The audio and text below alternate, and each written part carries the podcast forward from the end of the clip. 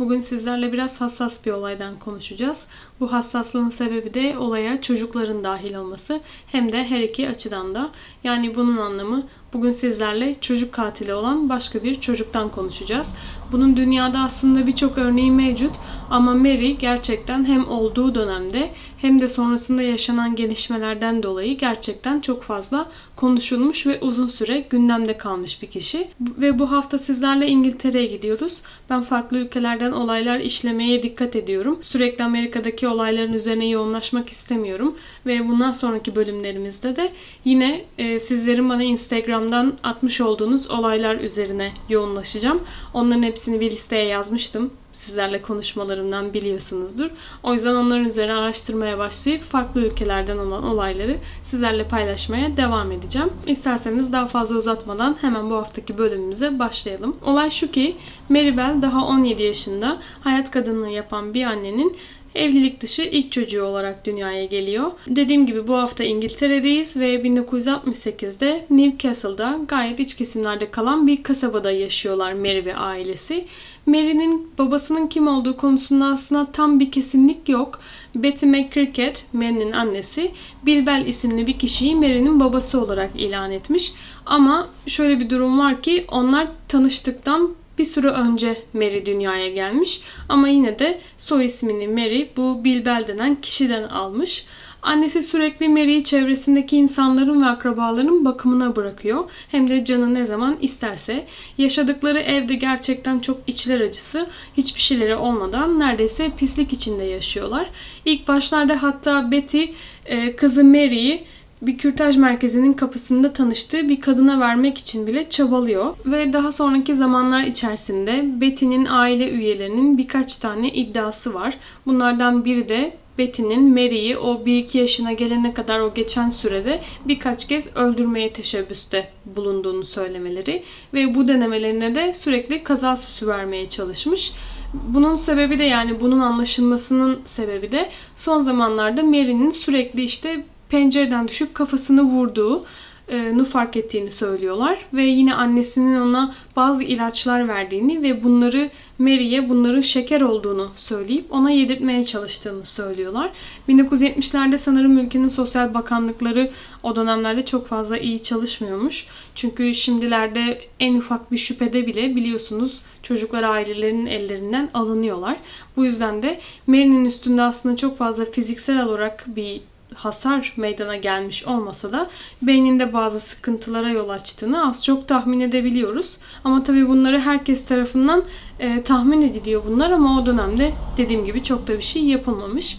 Daha sonralarda yaşanan gelişmeler sırasında Mary'nin annesinde Munchausen by proxy sendromu olduğunu düşünüyorlar. Bu özel bir çocuk istismarı formu. Munchausen by proxy sendromu ilk kez 1977'de Meadow tarafından tanımlanmış. Aile ya da koruyucu olarak görevli olan ebeveynler çocukta bir hastalık varmış gibi yapıyorlar ve bu ya da hastalık yaratmaya çalışıyorlar ve sürekli hasta çocuğu doktora götürüyorlar. Büyük çoğunlukla bunların sebebi onun hastalığından bir şekilde fayda sağlamaya çalışmaları.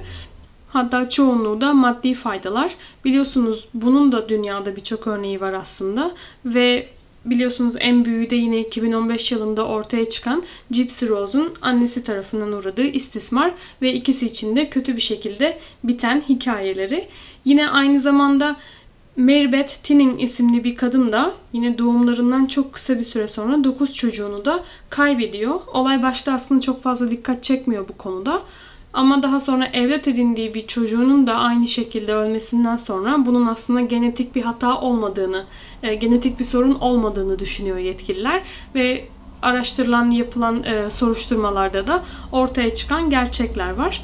Tabii bunun farklı sebepleri de var. Bazıları çocuğun hastalığından fayda sağlamaya çalışırken bazıları da cenazelerinden fayda sağlamaya çalışıyor. Marybeth Tinning aslında bu duruma bir örnek.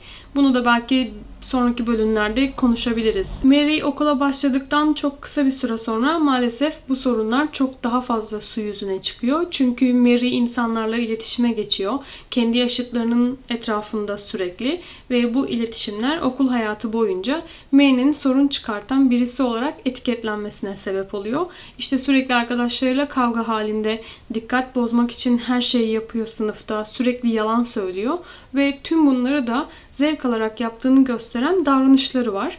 Okul arkadaşları Mary'nin duygusal modunun çok çabuk değiştiğini söylüyorlar. Bir an, bir an iyiyse işte diğer saniye bambaşka bir kişi olabiliyor Mary. Çok sinirli oluyor sürekli. İlerleyen zamanlarda da okuldaki kız arkadaşları artık Mary'nin geldiğini görünce ondan kaçmaya ve aralarına almamaya başlıyorlar. Hatta bir keresinde Mary kendinden yaşça ufak olan bir okul arkadaşının boğazını sıkarak neredeyse yüzü kırmızıya, dudakları mora dönene kadar sıkıyor. Yaşça büyük biri gelip e, Mary'nin elinden bu küçük kızı kurtarıyor. Ve bunları yüzünde hiçbir duygu ifadesi olmadan yapıyor. Bütün çocuklar da tabii bu tüm garip davranışları yüzünden Mary ile sürekli dalga geçiyorlar. Okul yönetimi de aslında bunların farkında. Ama Mary'e onu bu davranışlarından vazgeçirtecek düzeyde cezalar verilmiyor. Mary ile ilgili sonralarda keşfedilen, öğrenilen başka bir detayda annesinin Mary'i 4 yaşından beri sürekli beraberinde işe götürmesi ve kendi kızını bir nevi pazarlamaya başlaması ve üstünden para kazanması. Ve bu cümle gerçekten benim için okuması ve yazması, çevirmesi çok zor bir cümle oldu. Tüm bunlar tabii ki de bir çocuğun ileriki yaşlarında geri dönülemez izler bırakan olaylar. Her ne kadar biz 4-6 yaşlarımızı çok fazla hatırlamasak da aslında yine üzerinden zaman geçtikçe bazı gün yüzüne çıkan gerçekler bizleri rahatsız edebiliyor. Kendisini güvende hissetmeyen bir çocuk tabii ki de çevresine de aynı etkiyi vermek için çalışıyor sürekli ve bu da onu sorun çıkartan birisi olarak etiketlenmesine sebep oluyor. Mary Bell daha sonra yan komşularının kızı Norma Joyce Bell ile beraber arkadaşlık kurmaya başlıyorlar. Buradaki soy ismi benzerliği sadece benzerlikten ibaret. Yani aralarında herhangi bir akrabalık ilişkisi yok. Sanırım o dönemde gerçekten çok yaygın olan bir soy ismi. Norma'nın bu aralarda e, tam olarak da teşhisi konulmamış bazı mental problemleri var. Zeka olarak Mary'den oldukça yavaş ve bu da onu kolayca Mary tarafından kontrol edilmesine ve onun sözünün daha çok geçtiği bir arkadaşlık kurmalarına sebep oluyor. Mary Norma'dan 2 yaş daha küçük olmasına rağmen e, Mary'de daha fazla bir farkındalık var çevresine karşı. Daha bilinçli tırnak içinde hareketler içerisinde. Hatta insanların söylediklerine göre de Mary Norma'ya eğer köprüden atla dese Norma atlayabilecek düzeyde. O derecede Mary'e bir bağlılık içerisinde ve kendi aklını kullanarak çok da bir şey yapamaz durumda. Yani bu sadece Norma'nın zeka seviyesinden de değil aslında. Mary'nin çok fazla manipüle özelliği olmasından dolayı. Şimdi bundan sonrasında Mary'nin bütün bu yaşadıklarını bir psikopata dönüşmüş şekilde dışa vurumlarını dinleyeceğiz. Öncelikle Mayıs 11 1968'de Mary ve Norma 3 yaşındaki yine çevrelerinde yaşayan bir çocuğu şeker alma bahanesiyle yanlarında gezdiriyorlar. Ve yaklaşık bir saat sonra aynı çocuk sokaklarda tek başına dolaşırken bulunuyor. Neredeyse de bayılmak üzere. Ayrıca kanaması da var. Polis ve ambulans hemen olay yerine geliyor ama tabi kızlarla arasında bir bağlantı kurulamıyor o anda. Ya da onların yapabileceği düşünülemiyor. Hemen sonraki gün yine aynı mahallede yaşayan başka bir komşusu polise giderek Maribel hakkında şikayette bulunuyor. Çünkü Mary onun kızını boğmaya çalışmış ve neredeyse öldürecek düzeyde e, sıkı bir boğma işleminden bahsediyoruz bu arada. Kızın adı Pauline Herman. Mary ile parkta oynarken Mary'i birden kızdıracak bir şeyler oluyor. Biliyorsunuz onun modunun çok çabuk değiştiğini söyleyen insanlar vardı. Ve birden Mary kızın boynuna atlayıp onu boğmaya çalışıyor. Bu arada arkadaşı Norma da Mary ile beraber. Norma küçük kızı kollarından tutuyor ve hareket etmesini engellemeye çalışıyor. Ve Mary kızın üstünde, elleri de boğazında. Bir ara tek eliyle kızın boğazını tutuyor ve diğer eliyle de yerdeki kumdan alıp e, küçük kızın ağzına ve burnuna kum boşaltmaya başlıyor. Elleri boğazında olduğu için tabii ki de kum boğazından kolayca içeri girmiyor ve şu o noktada Mary parmaklarıyla kızın ağzına e, sokarak kumları itmeye çalışıyor. 11 yaşındaki bir kız için gerçekten çok da akla gelmeyecek bazı şeytanlıklar diyeyim artık. Onlar dolaşıyor kafasında. Benim bile şu an anlatırken gerçekten nefesim kesildi. Ama o noktada Norma çok korkuyor Mary'nin yaptığı bu hareketlerden ve küçük kızın ellerini bırakarak bir şekilde Mary'nin elinden kurtulmasına yardımcı oluyor. Fakat maalesef ki bu tarz hareketler polisin Mary'e karşı suçlamalar yöneltmesi için yeterli gelmiyor. Bunu çok da dikkate almıyorlar. Aslında bunda Pauline'in verdiği ifade de çok etkili oluyor. Çünkü Pauline boğazına kum atılma olayından bahsetmiyor polislere. Sanırım Mary'nin yine hala çevresinde olacak olması onu çok korkutmuş olmalı. Belki de polis biraz daha detaylı bir şekilde bunu bilmiş olsaydı sonrasında yaşanacakların önüne de bir nevi geçilmiş olurdu. Tabi hiçbir önlem alınmaması ve Mary'nin bu hareketleri için cezalandırılmaması onu daha da çok cesaretlendiriyor. Tabii ki de size yaptığı bu sadistik hareketler için herhangi bir duygu hissetmezseniz, üstüne üstlük hiçbir şekilde uyarılıp ders almanız için herhangi bir şey yapılmazsa tek düşündüğünüz bunları kimsenin umursamadığı olur ve daha çok cesaretlenirsiniz. Ve sonrasında Mayıs 25 1968'de Mary diğer çocuklarla beraber dışarıda oynuyorlar ve bu gruba 4 yaşındaki Martin Brown da dahil. Martin gerçekten çok sevimli bir çocuk. Sarışın, mavi gözlü, biraz haylaz. Ve İngiltere'nin o bölgesinde o zamanlarda çok fazla terk edilmiş ev var. Ve bu evlerden bir tanesine oynamak için giren iki erkek çocuğu Martin Brown'un cesedini evin üst katında buluyorlar. Tabi tüm çocuklar bu evlere girip oynadıkları için onu bulan çocuklar da kazara bir şey olduğunu düşünüyorlar o sırada. Ve koşarak Martin'in annesine haber vermeye gidiyorlar. Annesi eve koşarak geldiğinde zaten çoktan büyük bir kalabalık orada toplanmış. Ve evden dışarı çıkan bir adamın kucağında da Martin var. Hastaneye ulaştıklarında aslında çoktan Martin'in öldüğünü anlıyorlar. Tabi ortada çok şüpheli bir durum olduğu belli. Onun için de polis hemen o terk edilmiş evde araştırmalar yapmaya başlıyor ve Martin'in neden üst kata çıktığını anlamaya çalışıyorlar.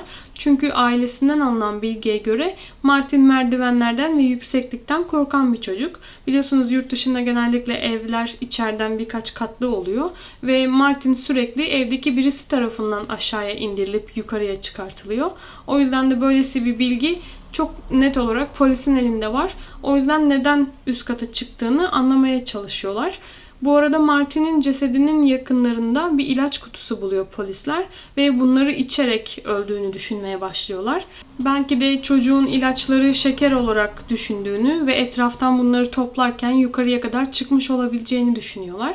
Martin'in ön otopsi incelemesinde doktorlar herhangi bir ölüm sebebi bulamıyorlar aslında ölüm kayıtlara belirsiz olarak geçiyor. Doğal sebeplerden öldüğü düşünülüyor ama 4 yaşındaki bir bebeğin nasıl bir doğal sebebi olur o terk edilmiş evde ölmesi için onu çok fazla anlayamadım. Bir sonraki gün olan Mayıs 26'da Norma ve Mary Norma'nın evinde oynuyorlar ve Norma'nın babası odaya onları kontrol için geldiğinde Mary Norma'yı boğarken görüyor. Neredeyse ölmek üzere ve hemen yüzünün rengi de değişmeye başlamış bir halde. İkisinin arasına giriyor ve bu davranışının sebebini de oynadıkları bir tehlikeli oyun olarak görüyor ve çok da fazla aslında araştırmıyor bunu. Ya da Mary'e yine herhangi bir ceza e, verilmiyor. Sadece bunun çok tehlikeli bir oyun olduğunu ve bir daha yapmamaları gerektiğini söylüyor. Ve bir sonraki gün olan Mayıs 27'de polise gelen bir ihbarda bir kreşe izinsiz olarak girildiği öğreniliyor ve olay yerine hemen araştırma yapmaya gidiyorlar. Görünürde herhangi bir şey çalınmamış kreşten. Sadece etraf dağıtılmış ve birkaç zarar verilmiş o mülke. Ee, ve polisler yaptıkları incelemelerde etrafta bazı kağıt parçaları buluyorlar ve bu kağıt parçalarının üzerinde notlar var. Tırnak içinde bu notlardan birinde ben öldürdüm geri gelebilirim diyor. Diğerinde ise bu sefer anlaşılmaz bazı yazılar var ve birçok yazım hatası var ve genelini biraz anlamak zor oluyor o nottan. Ama yine kabaca biz öldürdük arkanızı kollayın tarzında uyarılar var. Ve sonuncusunda da Martin Brown'u biz öldürdük ve içinde yine birkaç küfür yazıyor. Polisler bunu sadece kendileriyle oynamak için hani yazıldığını düşünüyorlar. Çünkü dediğim gibi birçok yazım hatası var ve çok kötü bir el yazısı var. Bir yetişkinin bunu yazma ihtimalinin üzerine çok da fazla durmuyorlar aslında. Notları ve fotoğrafları bu arada ben Instagram adresine koyacağım yine oradan bakabilirsiniz.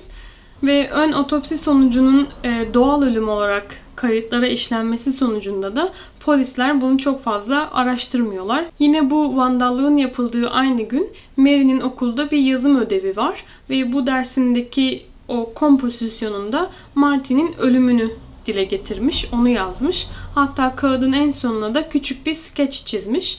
Burada yerde küçük bir çocuk var ve yan tarafında da bir ufak bir kutu var. Üzerine de tablets yani ilaçlar diye not düşmüş.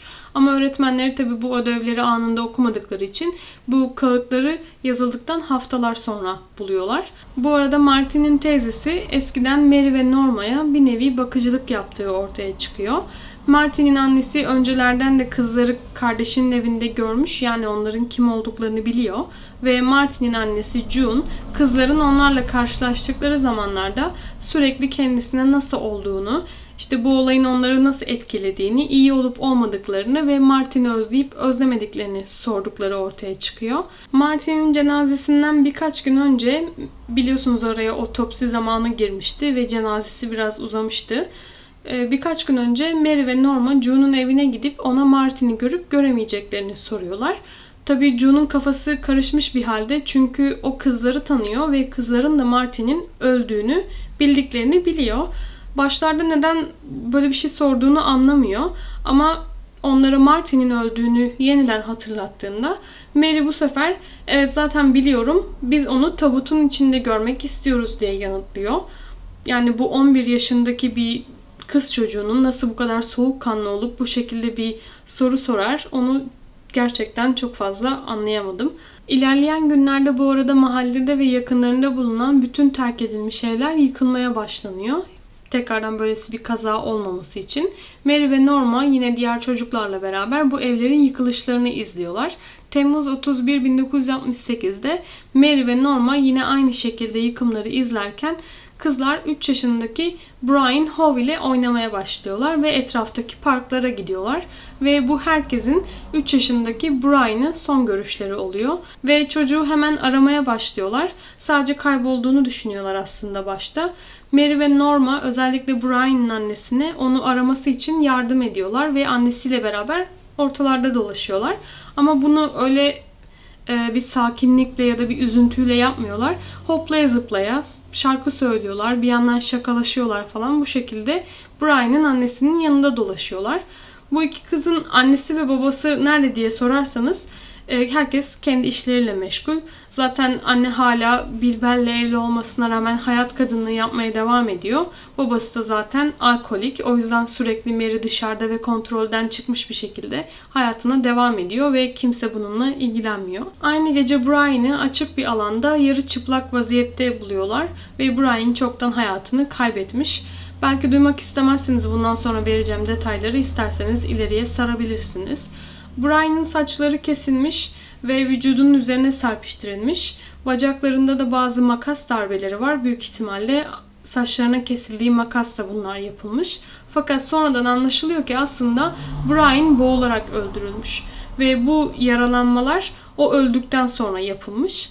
Ve bir süre geçtikten sonra bu boğularak öldürdüğü anlaşılıyor. Çünkü boğazının etrafında çok fazla morluk yok. Yani çok fazla baskı uygulanamamış aslında.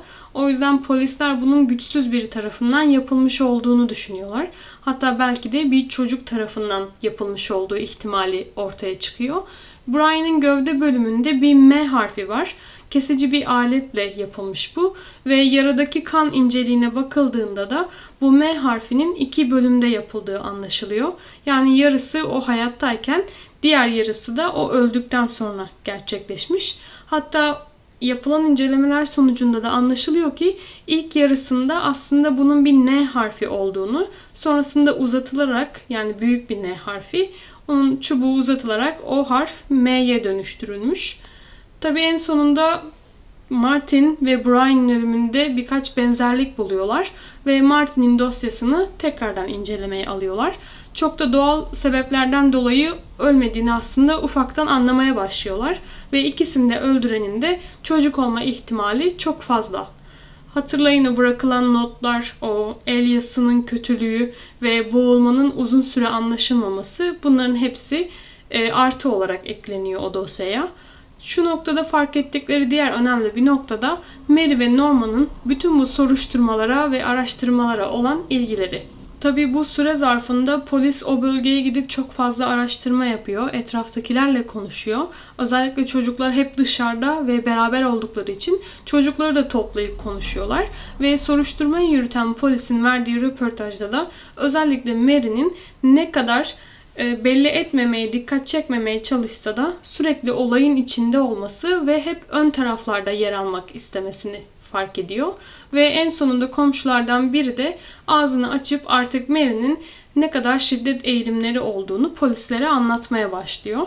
Polis Mary ile konuşmak istediğinde ise babası Billy buna kesinlikle izin vermiyor. Hatta polisleri eğer kızına dokunurlarsa, yaklaşırlarsa köpeğini üstlerine salmakla tehdit ediyor. Şimdi polisleri tehdit edeceğini aslında zamanında kızınınla ilgilenmiş olsaydın demeden de edemiyor insan. Ve o noktada polislerin ihtiyacı olan o kırılma noktası gerçekleşiyor. Ve bir çocuk Brian'ın cinayetine tanıklık ettiğini söylüyor. Bu erkek çocuk aslında 9 yaşında ama 4 yaşındaki bir çocuğun zeka seviyesine sahip. Gerçekten de nasıl bir mahalle ise herkesin çocuğunda mental olarak bazı sıkıntılar var. Neden çok küçük bir bölgede bu kadar çok çocuğun bazı mental problemleri var? Bunların gerçekten araştırılması gerekiyor bence. Bu zeka yaşından dolayı bu çocuk olayın ciddiyetini çok çabuk kavrayamamış ve polislerle konuşması o yüzden uzun bir zaman almış. Ailesi çocuğu hemen polise götürüp her şeyi anlatmasını istiyorlar. Mary ve Norma'yı Brian'le beraber gördüğünü ve sonrasında Mary'nin küçük çocuğa senin boğazın ağrıyor ben masaj yapabilirim dediğini duyduğunu söylüyor ve bu masaj sırasında da giderek daha da sıktığını ve ölümüne sebep olduğunu gördüğünü anlatmaya başlıyor. Mary ve Norman'ın ailelerinden ve birbirlerinden uzak bir şekilde sorgulanması başlıyor. Hiçbir şekilde aralarında bir etkileşim olsun istenmiyor çünkü. Tabii okuluyla da iletişime geçiyorlar Mary'nin.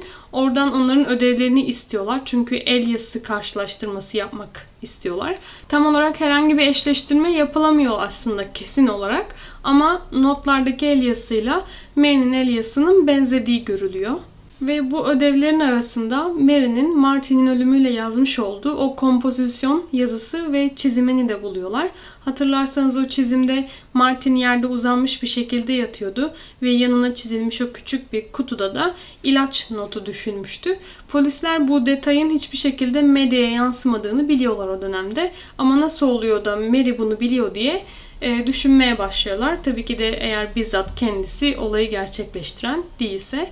Yine de Martin'in tam ölüm sebebi bilinmediği için polisin Mary'nin Martin'e bu tabletleri zorla verdiğini düşünüyorlar. Bu da zaten onların ihtiyacı olan son kanıt oluyor Mary'i suçlamak için.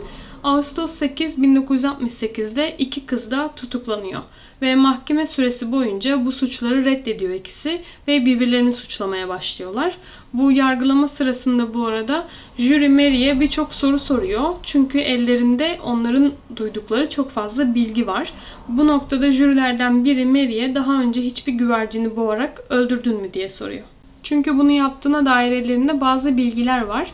Bu sorunun ardından Mary ağlamaya başlıyor ve kesinlikle onu durduramıyorlar ve artık mahkeme ara vermek zorunda kalıyor. Mary'nin sakinleşmesini beklemek istiyorlar. Aslında bu noktada anlaşılıyor ki Mary normal zamanlarda çok duygusuz ve kesinlikle empati duygusu olmayan biri. Hatta yaptığının da ne kadar ciddi olduğunu ya da sonuçlarını anlayabilecek ve bunlara katlanabilecek düzeyde olmadığını fark ediyorlar.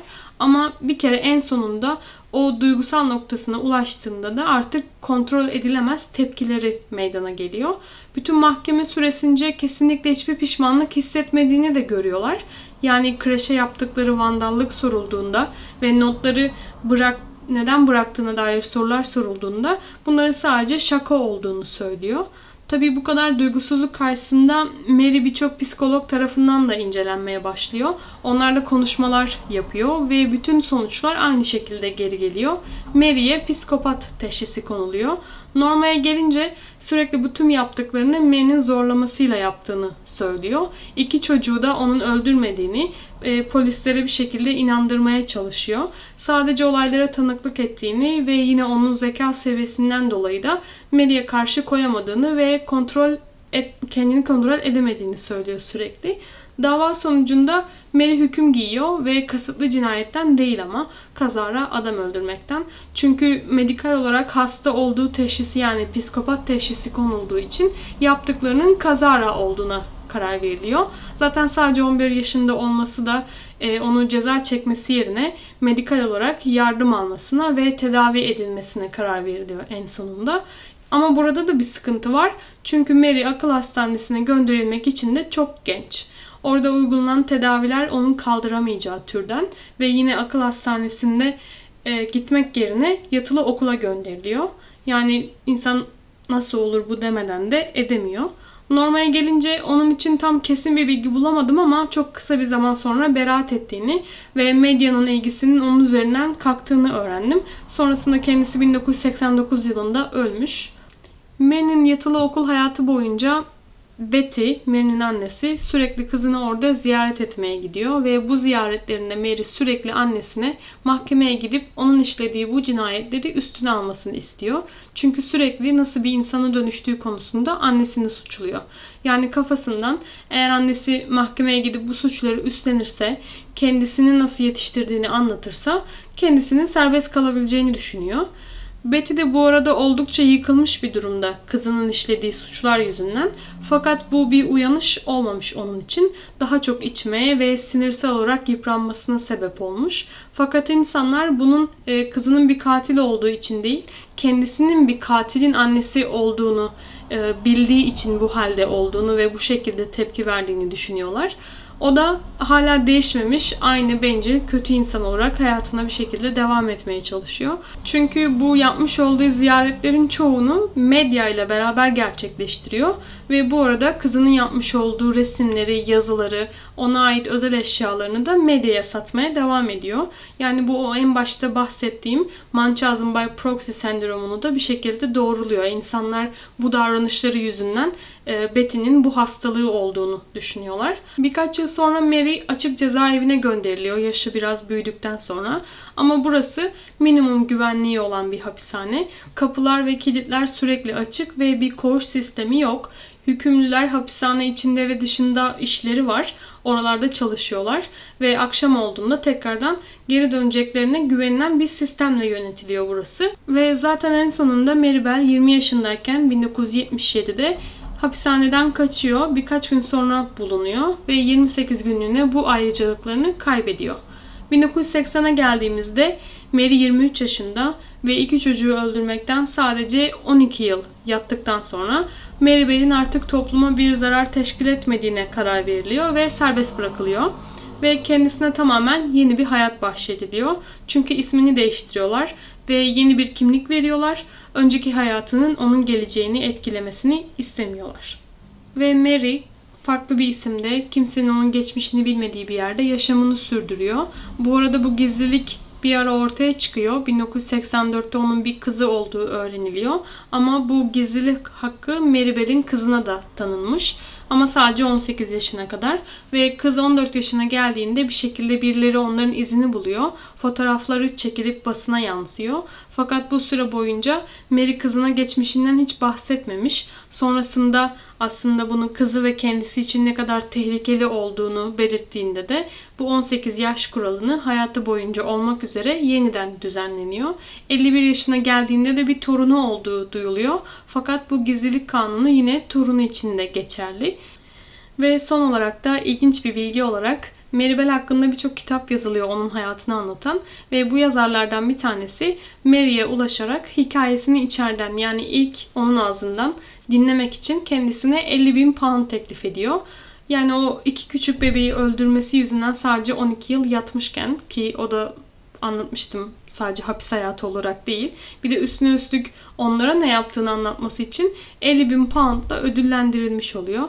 Gerçekten hayatı boyunca yaptığı kötülüklerden ceza almadan sıyrılması artık onun bir şansı mı olarak anlat, adlandırayım yoksa sistemin kötülüğü olarak mı adlandırayım onu tam olarak karar veremedim. Ve aslında yine bu da başka bir olay.